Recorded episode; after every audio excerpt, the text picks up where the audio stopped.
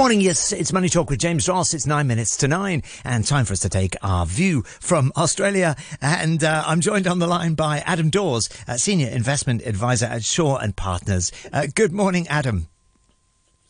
Yes, good morning, James. It's great to be here. Uh, thanks for joining us once more. And, uh, you know, I guess Thursday was uh, another good day on the Australian stock market after inflation uh, slowed down from April to June. Are things feeling fairly buoyant at the moment, would you say?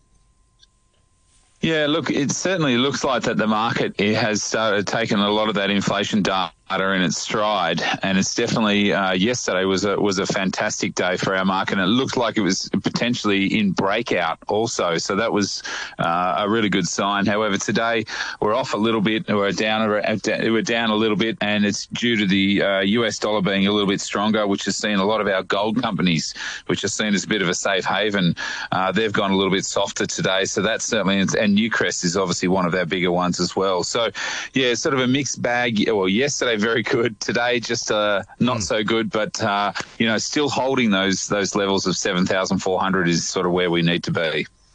Obviously, the uh, uh, the Fed uh, changing the interest rates always has a, a direct impact uh, in Australia. And wh- how are we feeling yeah. about um, the RBA next week? Are they going to stick with a pause? Do you think, or or could they be persuaded otherwise? Yeah, so like you said, that headline inflation coming down to 6% from 7% in March still means that it's very, very above, or very much above uh, the range that the RBA wants it to be, and especially the unemployment rate, which is certainly uh, around about that 3.6%, and labour force participation as at, at, record levels.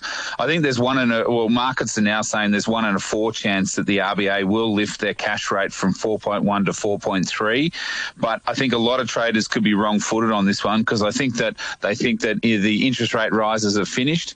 Uh, we've got a view that they are going to continue to keep that interest rate or foot on the interest rate pedal until they can start to see that unemployment and that labour force starting to come down to sort of normal levels. But yeah, it's a very interesting one as far as that uh, in some of that the persistently high service inflation and, and the hot job market. Yeah, it makes it really tough for the RBA at the moment to to plot a course through this uh, choppy waters. It wouldn't be the first time, would it, that the RBA uh, gave us a surprise? exactly right. And so, all eyes uh, next week, yeah, first Tuesday of every month, uh, we'll, we'll, we'll definitely get a, a, clearer indication. And then the RBA minutes coming out a little bit later will give us a better indication on what they're thinking going into the, the end of 2023. Obviously, you guys are full on because it's winter in Australia, but the rest of the uh, the world is in, uh, or the northern hemisphere anyway, is in uh, is in summer. And obviously, summer sort of things slow down a bit. Does that have an impact generally in Australia? Uh, no, the, the, the impact is generally that most people leave the leave Australia to go over to Europe and mm. enjoy the summer, and that's pretty much what everybody has done this year, because of you know obviously sort of borders have been relaxed and COVID, no more COVID restrictions.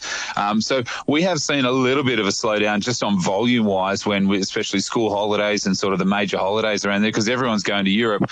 But besides that, yeah, I think uh, the Australian market is definitely moving forward, and we've still got some decent takeovers, some mergers and acquisitions, and it feels quite buoyant. Like you sort of started this segment, it does feel quite buoyant in our market, and and and I feel quite positive about uh, the next six months. Now, talking about uh, folks fleeing Australia, Chinese property developers are apparently fleeing Australia in their droves. Um, nice uh, segue. Uh, nice the, segue. the Australian Financial Review reporting that Country Garden has joined the retreat of debt-laden Chinese developers uh, from the Australian housing market after uh, putting one of its last remaining local projects, a giant estate in Melbourne's west, up for sale with an asking price of $250 million. Is this a general thing? Are, are you seeing those Chinese uh, developers pulling out of uh, these these big projects? Yes, we are. In 2008, uh, 2017, 2018, we had sort of the, the, the, the most of the Chinese biggest housing developers came in and started to buy up land around the major cities, especially in Victoria or Melbourne. And uh, Country Garden uh, bought that land that they're they're trying to sell now for 400 million.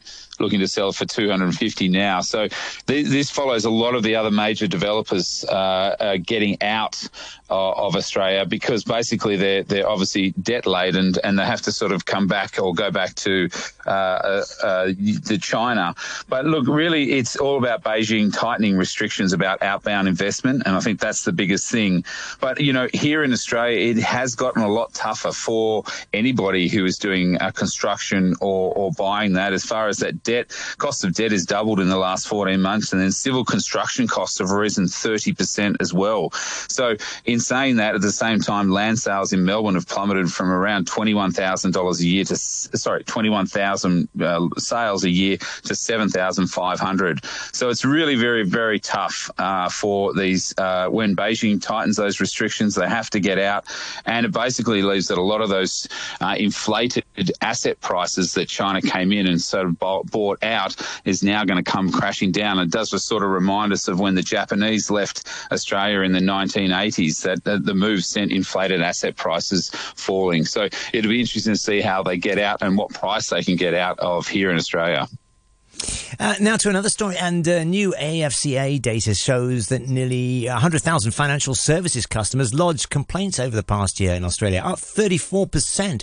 That as the cost of living crisis buys, uh, bites. Is is this becoming a big problem that people are fed up with the banks, fed up with the financial institutions?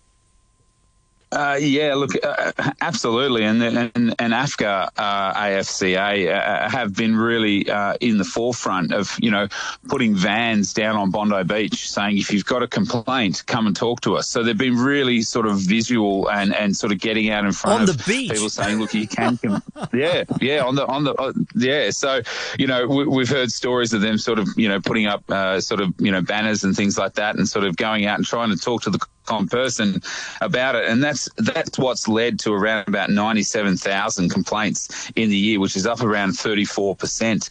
So that's certainly something that I think you know, and most people are saying that it's unable to access bank hardship policies. So the banks have been uh, a little bit, and after the Hayne Royal Commission or the Banking Commission four years ago, we've certainly certainly seen some of those issues now starting to come through.